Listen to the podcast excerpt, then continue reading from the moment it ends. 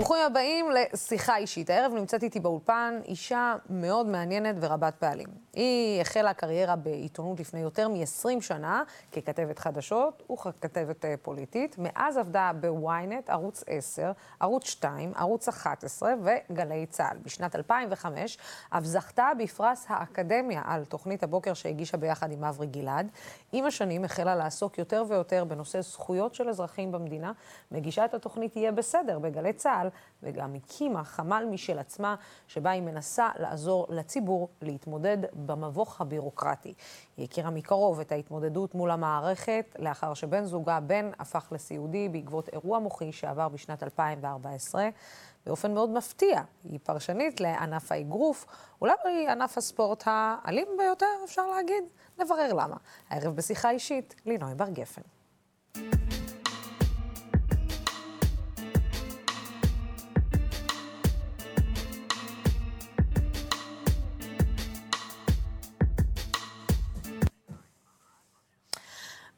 אני מכירה אותך, אז את יודעת, אני צריכה לחשוש, אני, אני, לא, אני יודעת שאני צריכה לחשוש, כאילו, אם את תחטפי עליי עצבים. אני? אז אני, לא, אז אני יודעת שאני צריכה לחשוש מה...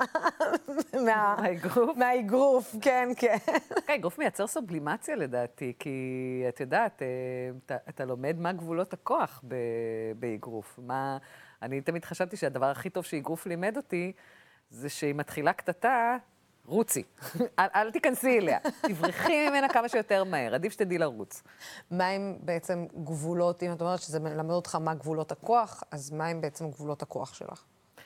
הפיזיים או הרגשיים? בוא נתחיל זה... עם ה... את יודעת מה, אגרוף האמת מערב את שניהם, כשחושבים על זה. Uh, ואני גם חושבת שהוא נתן לי הרבה יותר חוסן מנטלי מכל, uh, מכל דבר אחר. Uh, אני, אני חושבת שכעיקרון, את יודעת, כשאנחנו מדברים על, על גבולות הכוח, שהחוסן המנטלי הוא קצת כמו באמת אה, איך שבונים שריר פיזי. הרי כש, כשאנחנו נגיד בונים שריר, את מרימה משקולות וזה, הרי מה, מה הדבר שקורה פיזית? יש קריאה של הסיבים, של סיבי השריר, וצומחים סיבים חדשים שהם מאחדים, וזה בעצם מה שמייצר את השריר המוגדל הזה. אז זה ככה גם קצת רגשית ו- ומנטלית. את רוצה לגדול רגשית, את רוצה לפתח עמידות לסיטואציות מלחיצות, תהיה חייבת להיות שם קריאה. קודם כל, שיקראו אותך, ואל תדאגי, יהיה איחוי. והסיבי איחוי האלה, את תראי שבסיום הם יעזרו לך להיות חסונה יותר. את יודעת, הדבר הראשון שעולה לי בראש בזמן שאת אומרת קריאה, זה לידה. זאת כן. אומרת, אה, זה הדבר הראשון כדי ש... להתאחות אחר כך. ואני מניחה שאצלך הקריאה מתקשרת למשהו אחר לגמרי. אה, תראי, מה שעברתי עם בן, uh, באופן מעניין, גם קרה בסמוך ללידה של רנן. האירוע המוחי של בן קרה כשהייתי בחודש השביעי, הייתי שבוע 32, משהו כזה, uh, והם בעצם נולדו ביחד, עם קצב התפתחות אחר, אבל הם נולדו ביחד. זאת אומרת, גם קריאה רגשית וגם קריאה פיזית, גם הדבר הכי נפלא שיכול לקרות בעולם, התחלה של חיים חדשים של ילד. וגם הדבר הכי נורא שיכול לקרות בעולם, הסוג של מוות של האבא שיכול היה להיות לו, אה, ו- ו- ובעצם התחלה של אבא מסוג אחר לגמרי. אז, אז הדברים האלה אה, אה, קרו ביחד, והיה צריך להתמודד עם, עם, עם מעברים רגשיים מאוד מאוד מטלטלים בין שמחה על הילד, לצער נוראי על מה שקרה, ו- וקושי מאוד גדול לפתח את שניהם במקביל, כל אחד בשיטה ש- שאפשר היה לפתח אותו. בואי רגע נחזור לתחילת הקשר שלך אה, עם אה, בן. אה, איך את מכירה את בן? בשידוך של, אני מכנה את זה הלסביון העליון. חברות, משותפות. אני תמיד מאז אומרת, כאילו לבנות, אה, רווקות, אם את מחפשת שידוך אה, ולסבית מציעה לך גבר, קחי. בטוח טוב. זה בטוח לא שאריות של החברים של הבן זוג שלה, שהיא חייבת לסגור להם את הפינה, וזה, ואם היא עצמה רווקה, זה לא מישהו שאת אומרת לעצמך, רגע, אם הוא כזה מוצלח כמו שהיא מציירת אותו, למה היא לא יוצאת איתו? מה, למה הוא ידיד? מה קרה? אז היא לסבית הצביעה על גבר ואמרה לך, זה טוב? זה טוב, קחי. אז ככה היה במקרה שלנו.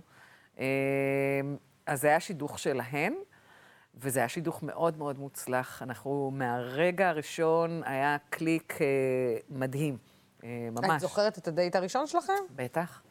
עשיתי איפה? לו אמבוש אה, Mm. באיזה בר, אה, שידעתי שהוא מגיע אליו בימי חמישי. לקחתי חברה, שאגב באותו זמן הייתה בהיריון, ומתה לחזור הביתה, וכאילו היא מחכה לקיו שלי של אה, עכשיו את יכולה להתפנות, הוא הגיע, אה, סיימנו את העמדת הפנים. אה, וחיכינו לו וחיכינו לו וחיכינו לו, ובינתיים אנחנו שותות, היא שותה מיץ, אני שותה דרינקים כדי לשחרר את עצמי וזה. ואז אה, סביב חצות היפיפייה סינדרלה מגיעה, אה, ו...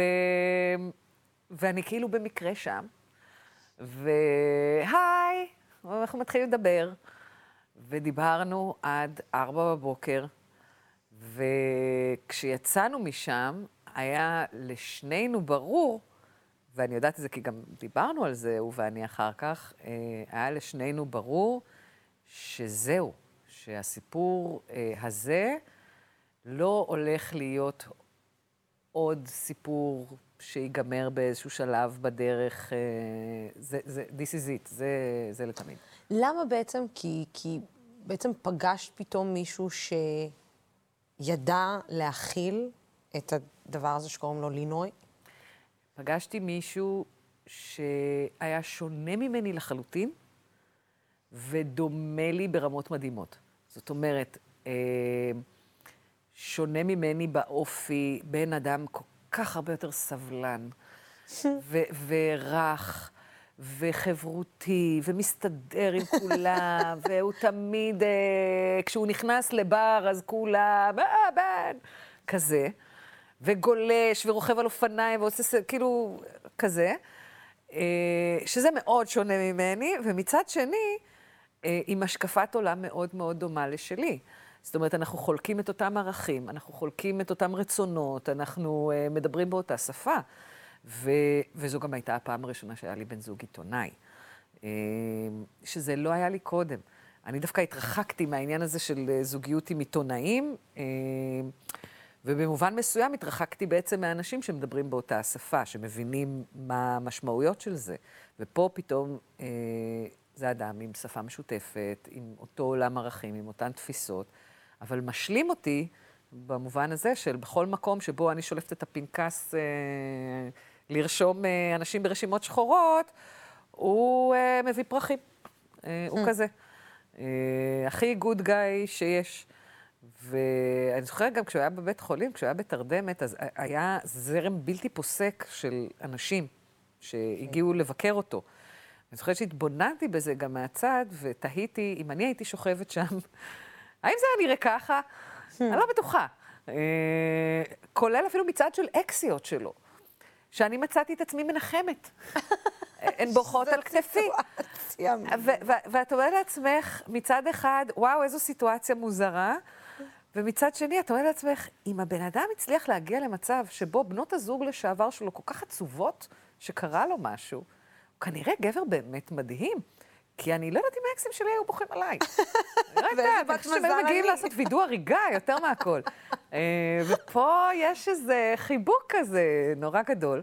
אה, אז, אז אני חושבת שהוא הוא היה באמת מאץ' מאוד מאוד נכון לי.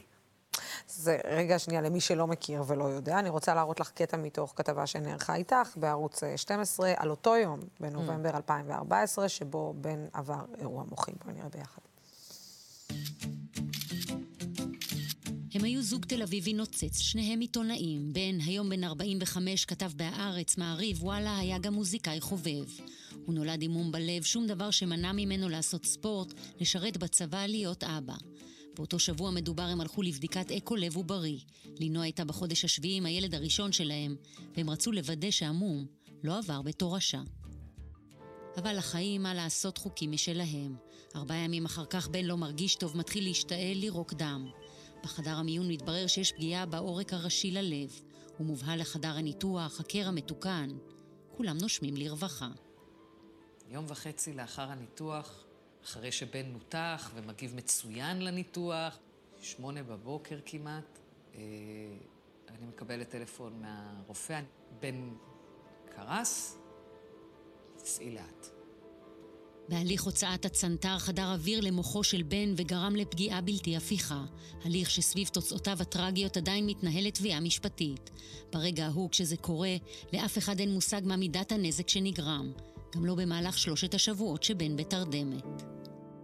אני יודעת שכל יום שעובר הוא לא טוב. מתרדמת צריך להתעורר מהר. כל יום שעובר מפחית את הסיכוי. איזה יבבנית. בסדר, מגיע לך. זה מצחיק, כי אמרתי לרותי, לפני שהתחילה לצלם, את יודעת, הרי כשאת מצטלמת לכתבות כאלה, את יודעת גם מה זה להיות בצד השני של המצלמה. שמצלם את הכתבות. ברור. אה, ואמרתי לרותי, לפני שהתחלנו לצלם, אמרתי לה, תקשיבי, רותי, אני יודעת שאת רוצה מסחטת דמעות. אצלי לא תהיה לך מסחטה. אני לא בוכה, אני לא אשבר לך, אני לא אתן לך את הסצנה הזו שאת רוצה עם הקלוז-אפ אל הדמעה, זה לא יקרה. והיא אומרת לי, בסדר, אין בעיה, הכל בסדר. ועל הסצנה הראשונה, היא מצלמת אותנו בים, אה, אני רואה את המצלמה הנדלקת, טראח, ממטרות, ממטרות, ממטרות. לעצמי, איזה אפסית. את כאילו דקה לא החזקת בתוך ההבטחה סלש איום הזה שלך, שאת לא תבכי. אה, את יודעת, הנה, אני, אני שומעת אותך, ואני אומרת לעצמי, אה, איפה, איפה, תכף נגיע לחמ"ל אבל שהקמת, אבל איפה, מי החמ"ל שלך באותו, באותו רגע? את בהיריון, כן. את אה, ברגע, שנייה, את אומרת ממש לבנות בית ודירה, וכאילו רגע שנייה.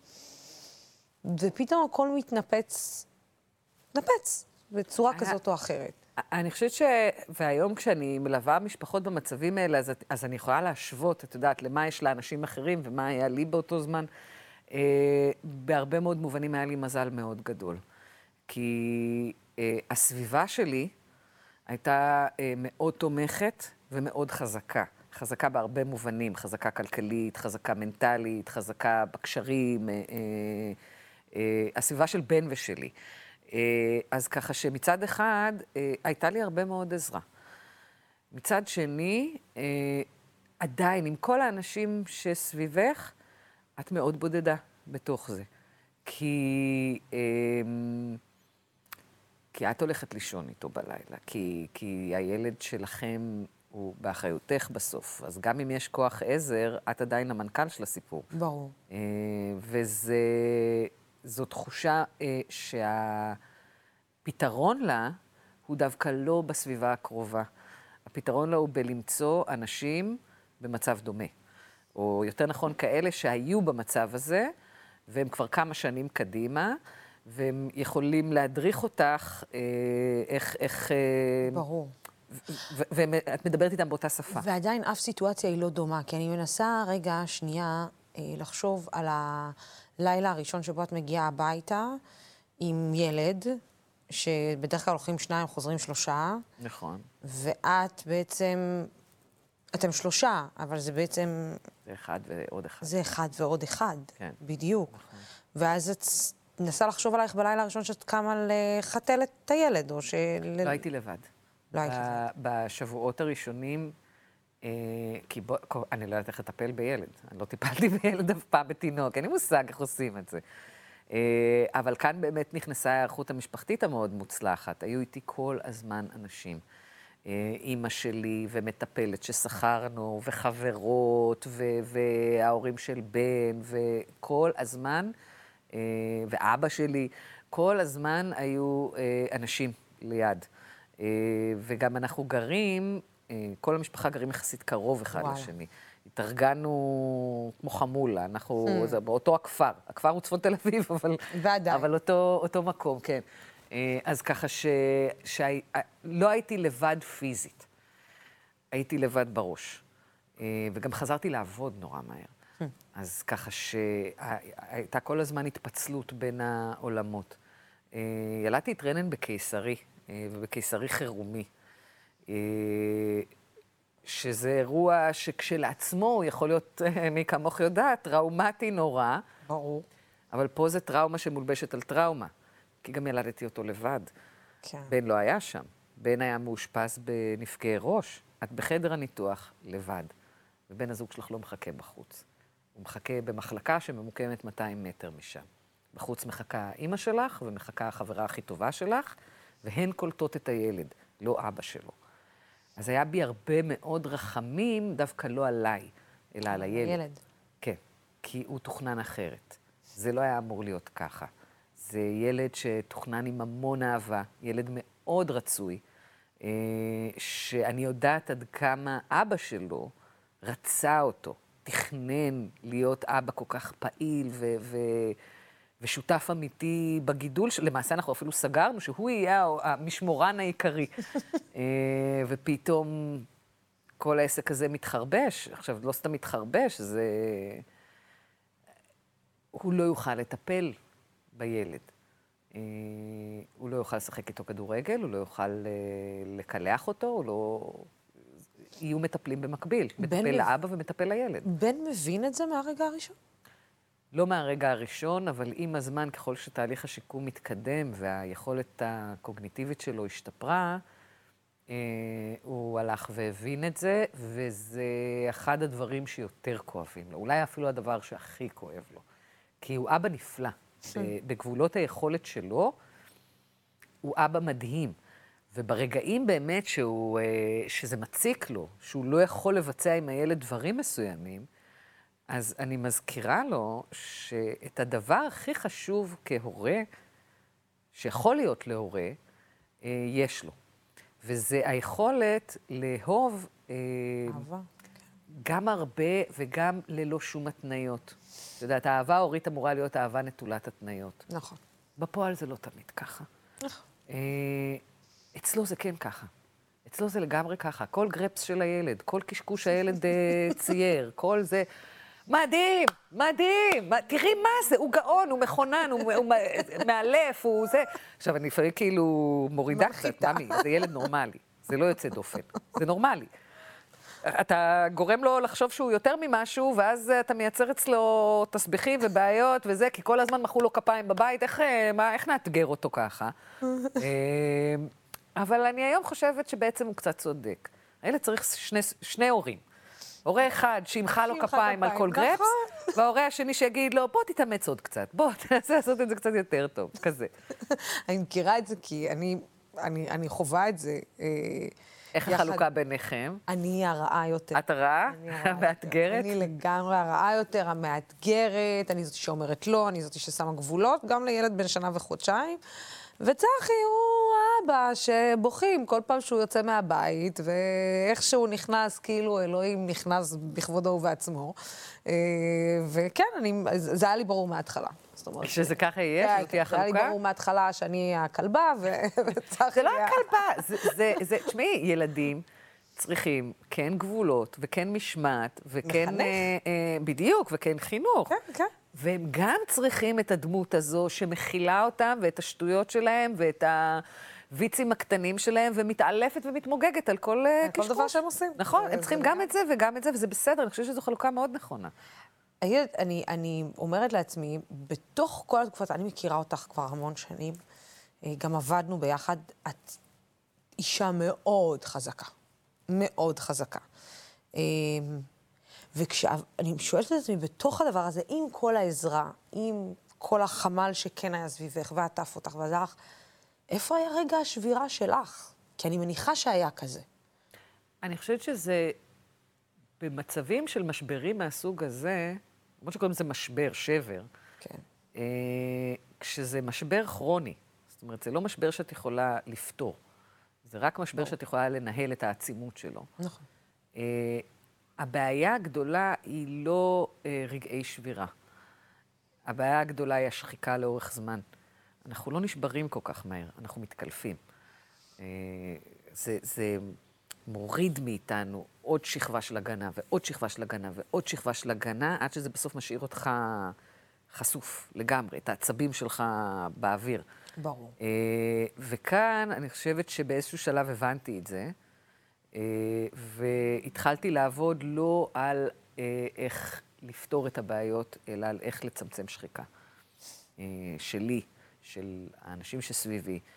אני לא יכולה לומר שזה מפוצח לגמרי, אבל זה כן אה, ב control מסוים. אני כן מרגישה את זה. לא, לאורך השנים. אני מתעייפת היום מדברים אה, מסוימים, אה, יש לי פחות סבלנות לדברים מסוימים, אבל מצד שני אני מסתכלת על כברת הדרך שעשיתי עם בן ו- ועם רנן ועם כל התא המשפחתי הזה שלנו, ואני מבסוטית על מה שהשגתי, כי התחלנו מאפס. היינו בנפילה מגובה, מרוסקים על הרצפה, אי אפשר לחזור אחורה בזמן להיות מה שהיינו קודם. את צריכה לבנות את כל העסק הזה מחדש, אה, עם תנאי פתיחה הרבה פחות טובים ממה שהיו קודם, ובנינו משהו. בנינו משהו אה, מאוד יפה, מאוד מאוד מוצלח בהרבה מובנים. עם המון קשיים בדרך, יש קשיים עד היום. אין לי יום שבו אין איזה רגע שאני אומרת לעצמי, אלוהים אדירים, תלמדו להסתדר כבר. די, חלאס, רדו מאימא. אני באה הביתה, יש תמיד, מישהו צריך משהו. כל הזמן יש, מישהו לוקח ממך חתיכה. אה, וזה מעצבן, וזה מתסכל, וזה מבאס, וזה גורם לי הרבה פעמים גם לפתוח עליהם... לפתוח עליהם. ב-240. לפתוח, פותחת עליהם. אבל, אה, אבל, אני היום יודעת, אה, וזה ממש מוטו שמנחה אותי, זה לא תמיד יהיה ככה. זאת אומרת, התסכול, כמו גם השמחה, זה גלים. תעברי את הגל הזה, יגיע גל אחר. אה, זאת אומרת, אל תתבוססי יותר מדי בצער, כי הוא. גם יעבור. וגם אל תחשבי שהרגעי שמחה האלה שיש לך אומרים שהגעת למנוחה ולנחלה, כי גם זה יעבור. את יודעת מה שמדהים ב, ב, בתחקיר? אה, קראתי שאמרת שבאמת, כי דיברת כאן על סבלנות, ושאין לך הרבה סבלנות שלך הולכת ונהיית יותר קצרה עם השנים. כן. אין לך סבלנות לאנשים ש, שלא מבינים מהם בעיות אמיתיות של החיים. זאת אומרת, מה זה, תראי, אני מבינה אותם, ואין לי כוח אליהם. זאת אומרת, לצורך העניין, אם חברה מתקשרת, ובטון של אה, קרתה שואה מספרת לך על הציפורן החודרנית שלה, אה, לא, חמודה, אנחנו לא הולכות לפתח איזה שיחה עכשיו, כי על הקו מחכה לי לקוח עם סרטן קטלני, ובצד השני אה, יש לקוח עם אה, טרשת נפוצה, או עם פרקינסון, או עם אירוע מוחי, או עם משהו באמת דרמטי שמתפרקים לו החיים, ואת עם הציפורן החודרנית שלך, אני מאוד אוהבת אותך, משתתפת בצערך. שחררי אותי, אני לא הולכת להגיש תביעת ביטוח לאומי עלייך, זה לא... יצחקו עליי. את כאילו, את לא מקרה, סורי, את לא מקרה, פרופורציות, מאמי. אי אפשר אה, להפוך כל דבר לדרמה. אז אה, אני חושבת שכאילו, אין לי כוח לדרמות אה, מיותרות. זאת אומרת, דרמות שאת מבינה שיש פה צורך של הבן אדם שתהיה דרמה, ולא שבאמת יש דרמה. ברור. אה, לזה אין לי סבלנות. קחו את החיים בפרופורציות, הכל בסדר. אתם בריאים, קמתם בבוקר, עסק מתקתק, יש לכם עבודה, ילדים בסדר, אה, אה, אה, לחץ אדם תקין, הכל טוב, כל השאר פריבילגיות. אני שומעת אותך, ואיך שאת מדברת, את מדברת כמו חמ"ל, זה מדהים. בואי נראה ביחד קטע מתוך אה, חמ"ל בר גפן, החברה שהקמת לפני כשנתיים, שנועדה לעזור לציבור מול הבירוקרטיה של משרדי הממשלה. בואי נראה. מזל טוב, נכנסתם לעולם הניירת. זה הזמן להתחיל לסדר אותה. מה היא צריכה לכלול? סיכומים רפואיים מתקופת האשפוז, וכמובן את הסיכום האחרון, את המלצות בית החולים להמשך השיקום לאחר השחרור מהמקום, רשימת תרופות, דיסקים של בדיקות דימות, וכמובן גם את הפענוחים שלהם. אם אתם לא בעניין של קלסרים, ודאו שיש לכם את הקוד לאזור האישי של החולה באתר בית החולים, שם תוכלו למצוא את הסיכומים הרפואיים. את הדיסקים של הדימות תיקחו פיזית מבית החולים. ודאו שיש לחולה גם קוד אישי באתר קופת החולים ובביטוח הלאומי, כי גם שם מצויים מסמכים שתזדקקו להם בהמשך. מה, אני אגיד לך, אה, אהובה, זה ממש אולפני רשת קשת ו... זה מדהים, כאילו, הדיסוננס, את מבינה? שמה? כאילו, מ... אה, העיתונאית שמתעסקת, שיכולה לעשות באקטואליה, ו- וכן, כל הזמן עסקת ב- בעזרה בפניות הציבור, אבל את יודעת, מהעולם המאוד נוצץ... מהמקרו למיקרו. אה, כן, מהעולם המאוד נוצץ הזה, שכאילו, אנחנו פנים ש- שמדווחים על דברים לזה שבא ואומר, אני אעשה לך את הטפסים, אני אמלא לך את הזה, זה הטופס אומר ככה, וזה... אם זה עולם. זאת אומרת, אני באיזשהו שלב, את יודעת, זה- ה- ה- הסוויץ' אצלי לא התחיל דווקא במקרה של בן, אלא הוא התחיל כשהתחלתי לעבוד ב"יהיה בסדר" בגל"צ. גל"צ. אה, שהרי ב"יהיה בסדר", אנחנו אה, מתעסקים בבעיות של אנשים. לב- לבן אדם יש עכשיו בעיה מול המשרד הזה והזה, והבעיה הזו הורסת לו את החיים, היא, היא דופקת אותו. אה, את יודעת, החיילים בגלי צה"ל לא רוצים לשרת ביהיה בסדר, רק החיילות. כי הבנים רוצים לשנות עולם. הם רוצים להשפיע על מקבלי ההחלטות, הם רוצים לשנות חקיקה, לשנות מדיניות. ויהיה בסדר, זה כאילו העובדת הסוציאלית הזו שבאה ואומרת, בוא תביא לו אה, קצבה, ובוא תביא לו הסעה, ובוא תביא לו פה. זה כאילו הפרט, זה המיקרו. ואני הייתי בהתחלה בצד של הבנים, של בואו נשנה עולם. עולם, ברור. ולא שיניתי את העולם. העולם לא השתנה, העולם כמנהגו נוהג. ואז את באה ואת אומרת, רגע, אבל כל אדם הוא עולם. את יכולה לשנות את העולם של האיש הזה, ושל האישה הזאת, ושל הילד הזה, ושל הקשיש הזה, ושל הקשישה הזאת. ובואי נתחיל להתמקד ב- ב- באנשים עצמם. כי אני מדמה את זה, ל... את עכשיו עומדת על גדות הנהר, ויש אדם שטובע.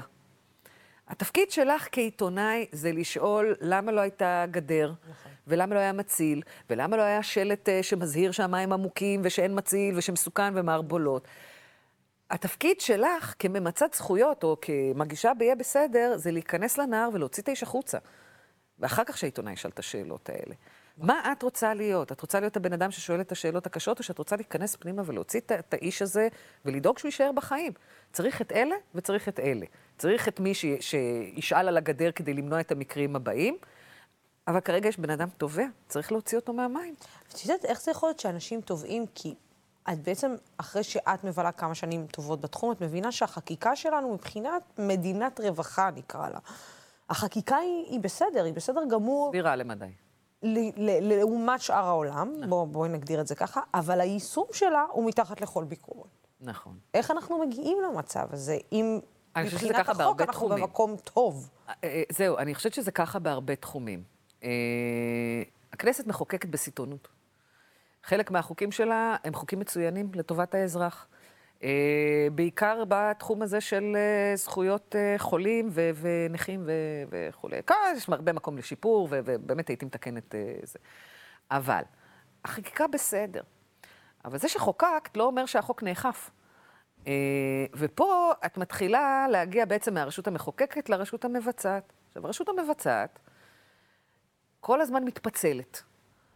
מתחלפת ממשלה, מגיע, שר חד... מגיע ראש ממשלה חדש, הוא צריך עכשיו לחלק את התיקים בין השרים, אבל השר ההוא רוצה עוד סמכויות, והשר ההוא רוצה, ואתה, מת...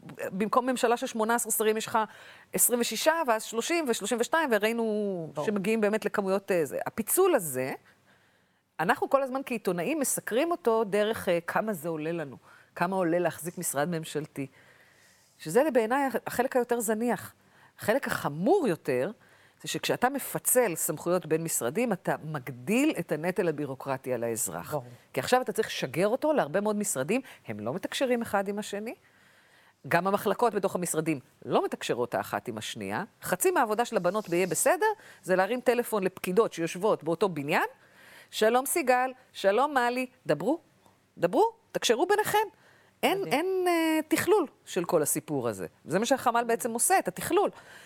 אה, ו, וכאן אנחנו נופלים. אנחנו לא נופלים על הכוונות שלנו, הכוונות שלנו נפלאות. אנחנו נופלים על ביצוע אה, שבמקום אה, אה, לראות ראייה הוליסטית, כוללת, ו, ו, ולרכז את כל הסמכויות והאחריויות במקום אחד, מנהלת, שזה אגב משהו שלא רק אני טוענת שצריך להיות, אה, ועדות שונות קבעו את זה כבר שנים, זה לא מיושם. במקום זה, אנחנו משגרים אנשים ל- להתפזר על הרבה מאוד מקומות. אני זוכרת שכשקרה מה שקרה לבן, אני ספרתי, אני הייתי צריכה בתוך פרק זמן די קצר, פחות משנה, כדי למצות את הזכויות ולתת מענה לצרכים שלנו, לתקשר עם 11 משרדי ממשלה שונים. 11 משרדים. עכשיו, זה לא רק שאת צריכה לתקשר איתם, את גם כמעט צריכה... מכל הממשלה. ממש.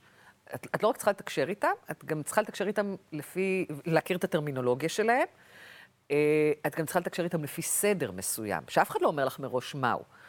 כי יש זכויות שקשורות לזכויות אחרות, שלפני שמיצית זכות מסוימת, את לא יכולה למצות זכות אחרת. את צריכה קודם את זה, ואז את זה, ולהביא את הטופס מפה ולהעביר אותו לשם. ואז את מרגישה קצת שאת משחקת אה, משחק של אה, סולמות ונחשים עם המערכת. את כאילו זרקת קוביות שלך, התקדמת, את אומרת, איזה יופי, אני מתקדמת לקצה, ואז את מגיעה למשרד הממשלתי ואומרים לך, לא, גברת, חסר לך הנייר ההוא, וקודם לכי תעברי את הוועדה ההיא. ואת גולשת בעצם על הנחש הזה בחזרה למקום שבו היית קודם. ואת עוד לינוי בר גפן. לי היה אה, מצד אחד יותר קל. סליחה שאני משתמשת בזה, אה, כי כן. את יודעת, זה, אבל כן, זה מעלה לנו אסוציאציות אחרות, אבל גפן, כן. אה, בדברים מסוימים היה לי יותר קל מאחרים, אין ספק. אה, בדברים מסוימים אחרים, אה, יכול להיות שהיה לי קצת יותר קשה, כי ההשפלה אה, היא גם בהתאם למעמד ובהתאם לציפייה שלך מהעולם. ברור. ו... ולהיות מובכת ומושפלת בסיטואציות מסוימות, אה, זה נורא קשה, כי גם העיניים מסתכלות אלייך. אני רואה את זה, תראי, זה הרי קורה עד היום. כשאני יוצאת עם בן למרחב הציבורי, ואנחנו נגיד צריכים לעבור כברת דרך ארוכה, אז אנחנו עם כיסא גלגלים, הוא מסוגל ללכת, אבל מרחקים מאוד קצרים. מאוד קצרים. אה, ואנחנו עם כיסא גלגלים. זו חוויה נורא משפילה. נורא משפילה. מביכה נורא. כי המרחב לא באמת מונגש. זהו. הוא מונגש במקטעים. זאת אומרת, את יכולה להגיע למבנה והמבנה מונגש, אבל הדרך עד המבנה לא מונגשת. לא מונגשת. אה, ו... או שהמבנה מונגש, אבל אין שירותי נכים. אה, ואת בעצם צריכה להיות כל הזמן בדריכות, אה, וגם לתכנן כמובן את כל המסלול מראש, ולבדוק שהמסלול שאנחנו מגיעים אליו הוא באמת מונגש. אה, וזה אירוע משפיל, נורא. כי את נתקעת באמצע הדרך, ואז את תלויה באנשים אחרים. עכשיו, ייאמר לזכותו של הציבור שהכוונות של כולם נורא טובות. כולם רוצים לעזור. באמת, זה נורא יפה לראות את זה. וזה מבאס תחת, כי את לא מעוניינת להיות האייטם פה. את ברור. מעוניינת להיות, להיטמע. את מעוניינת, זה בדיוק הרעיון של שילוב, זה בדיוק הרעיון של הכלה. שאנחנו לא צריכים שתישאו אותנו על כפיים, אנחנו פשוט צריכים שהדרך תהיה פנויה, זה הכל. ברור. אה, ושאפשר יהיה להגיע ליעד. זה משהו שאנחנו כציבור לא מבינים, נכון? לא זאת מספיק. אומרת, אה, לא מספיק. ההבנה שלנו כציבור שזה יכול לקרות לכל אחד מאיתנו, לא ממש חלחלה בתוך, בתוכנו כציבור. לא, נכון. אני חושבת גם שמה שהציבור לא מבין, זה שההסתברות שזה יקרה לא הולכת ועולה. כי אה, הרפואה הגיעה למצב שבו הרבה מאוד מחלות או אירועים רפואיים, שבעבר היו מסתיימים במוות, פשוט, אה, היום לא מסתיימים במוות. אז הכותרת בעיתון תהיה, הצלנו חיים. אבל עכשיו מתחיל שלב המחיר. באיזה מחיר הצלנו אותם? הצלנו אותם במחיר של מוגבלויות קשות, ובעצם אולי לא ממש הצלנו אותם. פשוט עשינו פריסה של המוות לתשלומים נושאי ריבית. אה, והתשלומים על החולה והריבית על המשפחה. ו... וההסתברות של אנשים כיום להפוך לנכים, לאור זאת, הרבה יותר גדולה. אני רואה גם ירידה בגילאים של מחלות מסוימות, נגיד דמנציה. פעם זה היה מחלה, את יודעת, של קשישים, זה מתחיל בגיל 80 פלוס וזה. יש לי לקוחות דמנטים בשנות ה-50 לחייהם. מפחיד. אה, ו... ואת רואה גם את העומס על המערכת. כמות מיטות האשפוז ביחס לכמות החולים. הקושי להשיג, למשל, אה, מיטה במחלקות שיקום. כשבן היה בשיקום נפגעי ראש בשיבא, היו 35 אה, מיטות. הגדילו את זה ל-40 ומשהו, אבל לא הגדילו את הצוות. זאת אומרת, אנחנו העמסנו על התשתיות הקיימות עוד, עוד. ועוד ועוד אנשים. זה קצת גם מה שדומה למה שאנחנו עושים בשכונות. אנחנו מעמיסים עוד ועוד, אנחנו לוקחים את הבניין הנמוך הזה, בונים במקומו מגדל, אבל הביוב אותו ביוב. והבית ספר אה, קולט את אותה גם היה כמות. פחד מהקורונה שהייתה, כאילו, העמסה על בעצם הצוות כן, הקיים. אבל המסע הזו מתרחשת בכל מקרה. היא, היא מתרחשת עם השנים בכל מקרה. כמות התקנים לא נמצאת בהלימה לכמות החולים. אה, והתוצאה של זה היא שאנחנו עם השנים מקבלים טיפול פחות ופחות טוב, ולתקופות מאוד קצרות, ומגלגלים גם הרבה יותר את הנטל אל החולה ומשפחתו ואל הרפואה הפרטית. אה, כי זמני האשפוז מתקצרים וזמני השיקום מתקצרים, אבל האדם לא משתנה, הוא עדיין צריך פרק זמן מסוים של שיקום, אז אוקיי, אז תתחיל לממן את זה בעצמך. ברור. וזה עלויות כבר שהן אדירות. אז uh, אני חושבת שב... אה, אני לא חושבת שהציבור מבין עד כמה הוא צועד ברמה הכללית לקטסטרופה, וברמה האישית, עד כמה זה יותר קרוב אליו ממה שנדמה לו. כן, כי זה יכול לקרות בשנייה. את יודעת, זרקת פה משפט אה, שבעצם הצלנו חיים, אבל אה, בעצם זה אולי היה, זה מוות בריבית. זה מוות בתשלומים. בתשלומים. כן, פשוט פרסנו את המוות עכשיו לתקופה ארוכה יותר. לתקופה כן. ארוכה, ואני... ואני שואלת את עצמי אם היו לך שיחות עם, עם בן, וסליחה שאני שואלת את זה בצורה הזאת, אבל אם היו לך שיחות עם בן על מוות. בטח. גם לפני האירוע וגם אחרי האירוע. והן לא נראו אותו דבר. יש הבדל נורא גדול בין אה, השיחות שאתה עורך על מה יקרה אם אה, כשאתה אדם בריא, אה, לבין כשזה כבר הגיע. הרצונות שלך לא אותם רצונות, הצרכים שלך לא אותם צרכים, תפיסת העולם שלך היא לא אותה תפיסת עולם. אה, בין... אה, אה, היו קטעים ש...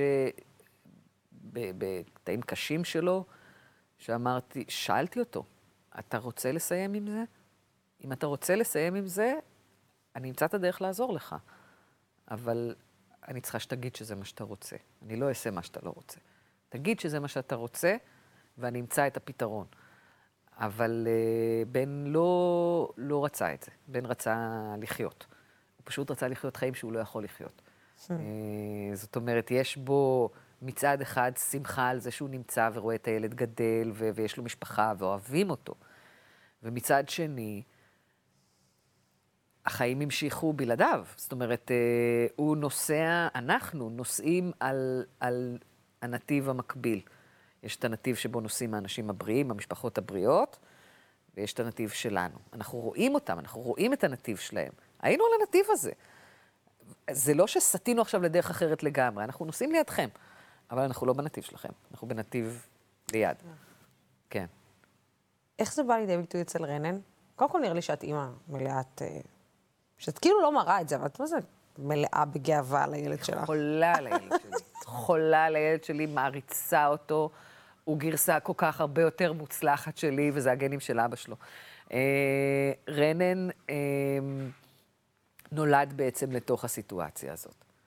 והוא לא מכיר אבא אחר, מצד אחד. מצד שני, הייתה תקופה שהוא רצה אבא אחר. אה, כשהוא היה בן ארבע, הוא אמר לי, אה, אני רוצה שאת ואני נעבור דירה, נחיה בבית אחר, ואבא יהיה בבית אחר, ולא יהיה לי יותר אבא מיוחד. וואו. וזה היה אגרוף לבטן, כי עבדתי כל כך קשה כדי שהם יהיו באותו בית, כדי שתהיה משפחה, כדי ש... חשבתי שזה, אני משרתת ככה את הטוב של כולם. והנה מגיע הילד ואומר לך, לא, אני רוצה משהו אחר. אני לא, לא רוצה את הסידור הזה שאת חושבת שהוא הכי טוב בשבילי, הוא לא הכי טוב בשבילי. אה, ועכשיו בן ארבע, כן? אה, וניסיתי לחשוב אה, למה הוא מדבר ככה, למה הוא בעצם אומר את זה. אה, ורנן ידע מגיל מאוד צעיר, הסברנו לו, אה, אני הסברתי לו בדיוק מה קרה לאבא שלו. כל פעם בהסבר שהוא תואם גיל, אבל אף פעם לא איפיתי את זה, או, או מרחתי אותו, ב, ב, רציתי שיהיה לו נרטיב בלי חורים. ו... וניסיתי לחשוב אז למה הוא אומר את הדבר הזה. ובאיזשהו ערב קלטתי, עמדתי במטבח, הסתכלתי לסלון, והבנתי מה הבעיה שלהם. ספסטי. אמנם תהליך השיקום שלו הוא מאוד מוצלח, אז הוא כבר מסוגל לקום, הוא מסוגל ללכת, הוא מסוגל להזיז את הידיים, אבל הנוקשות בגלל הספזם גורמת לזה שהוא לא יוכל לבצע הרבה פעולות של מוטוריקה עדינה, ולכן הוא לא יכול לטפל בילד והוא לא יכול לגעת בו יותר מדי. היחסים שלנו עם ילדים בשנים הראשונות נבנים על מגע פיזי, המון מגע פיזי. אה, אין לנו שיחות נפש עם תינוקות. אנחנו יכולים לבלבל להם את המוח, אבל הם לא באמת מבינים. אה, אז יש פה המון, ואין לו את זה. אז הוא לא יכול היה לבנות אינטימיות עם הילד. אבל, אצלנו בבית יש אגרוף.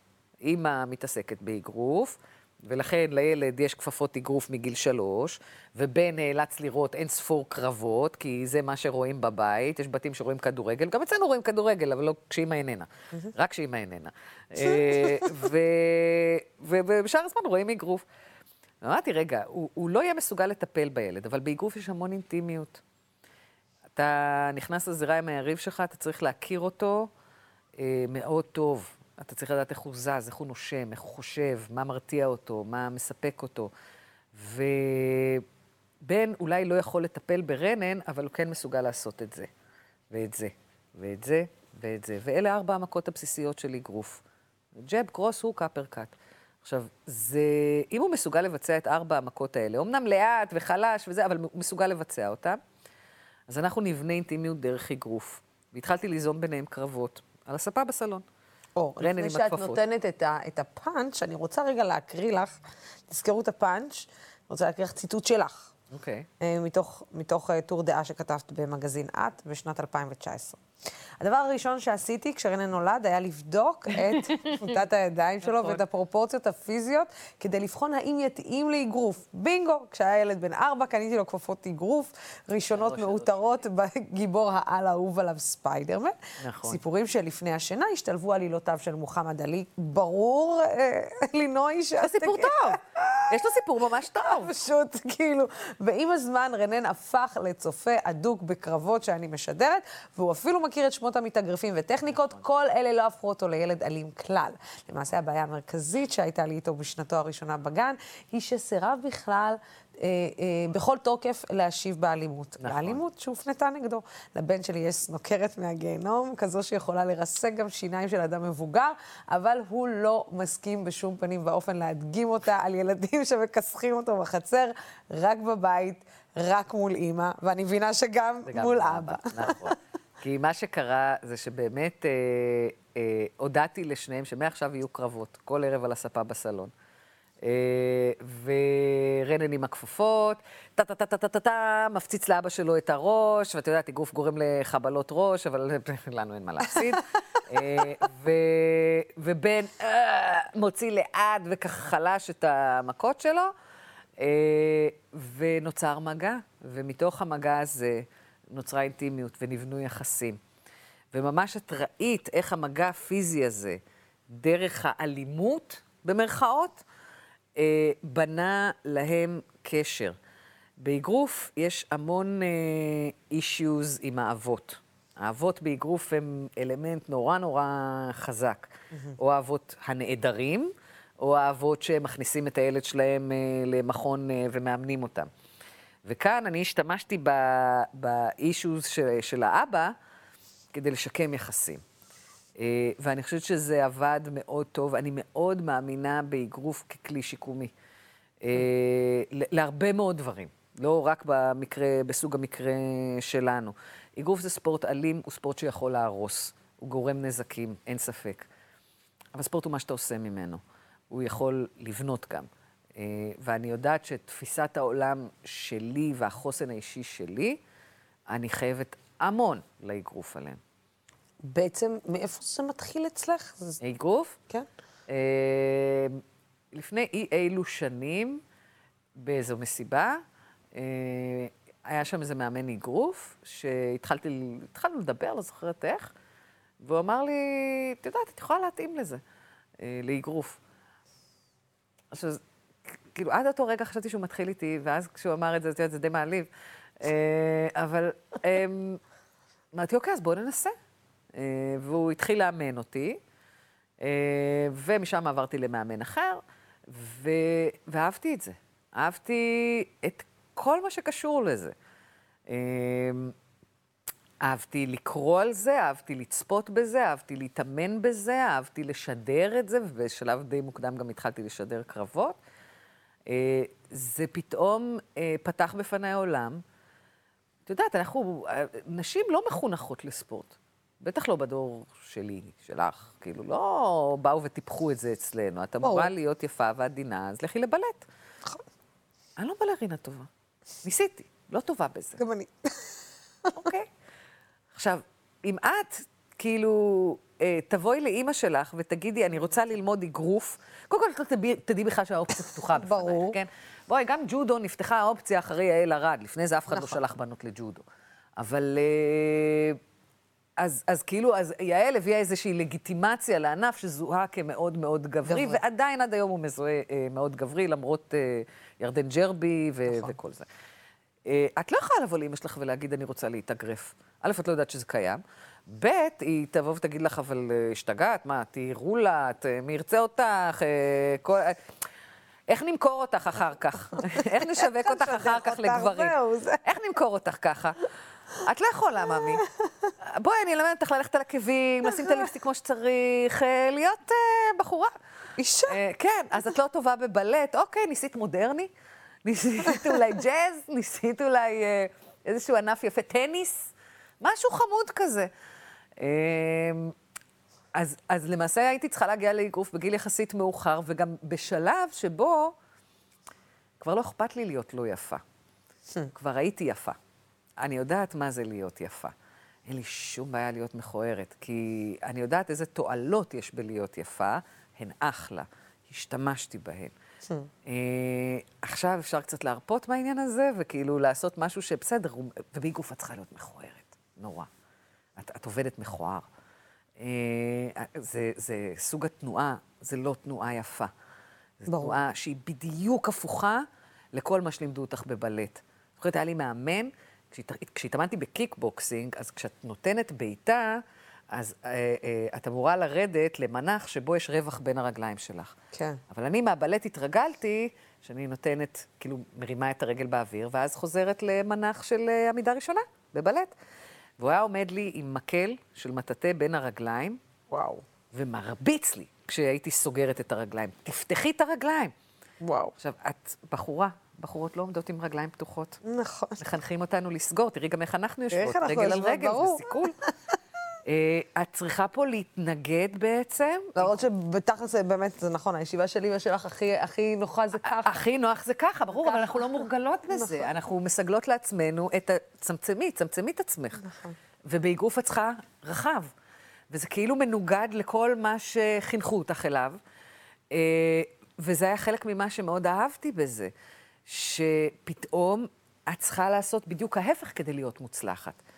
את תהיי אלופה אם את תתנגדי לקודים שהסבירו לך שהם הקודים שיהפכו אותך לאלופה בקטגוריה אחרת.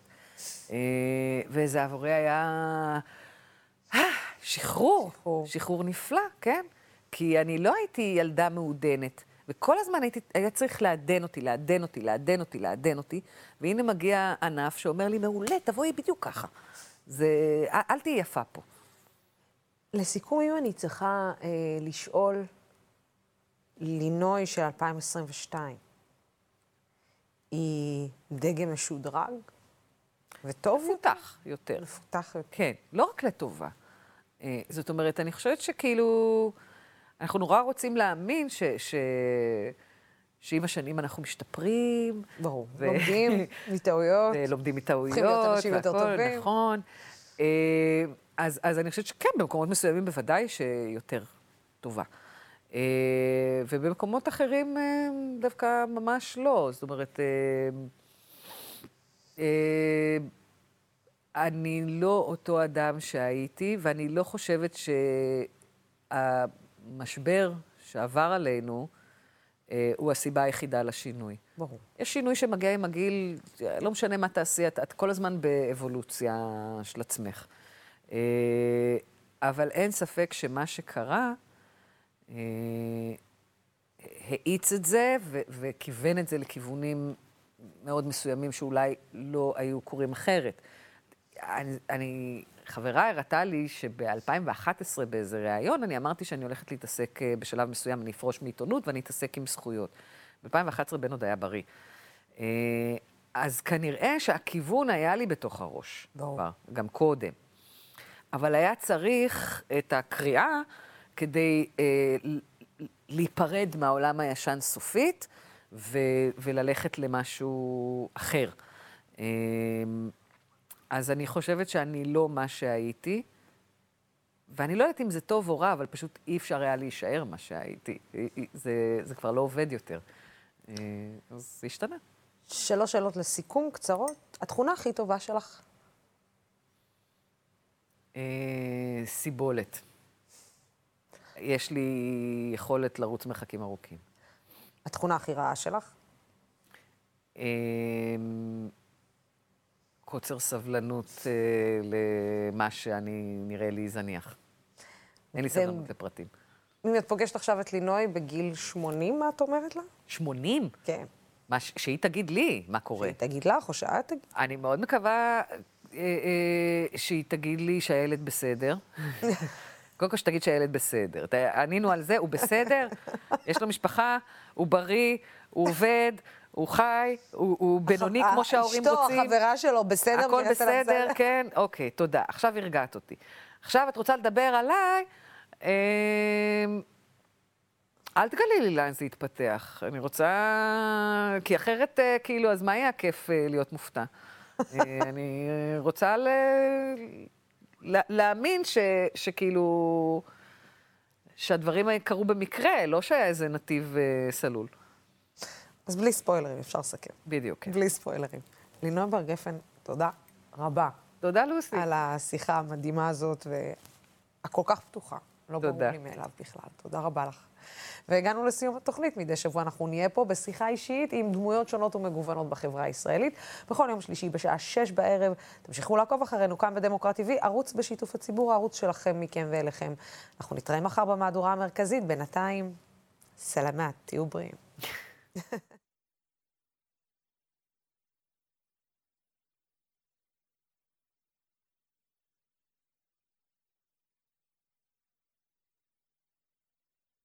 you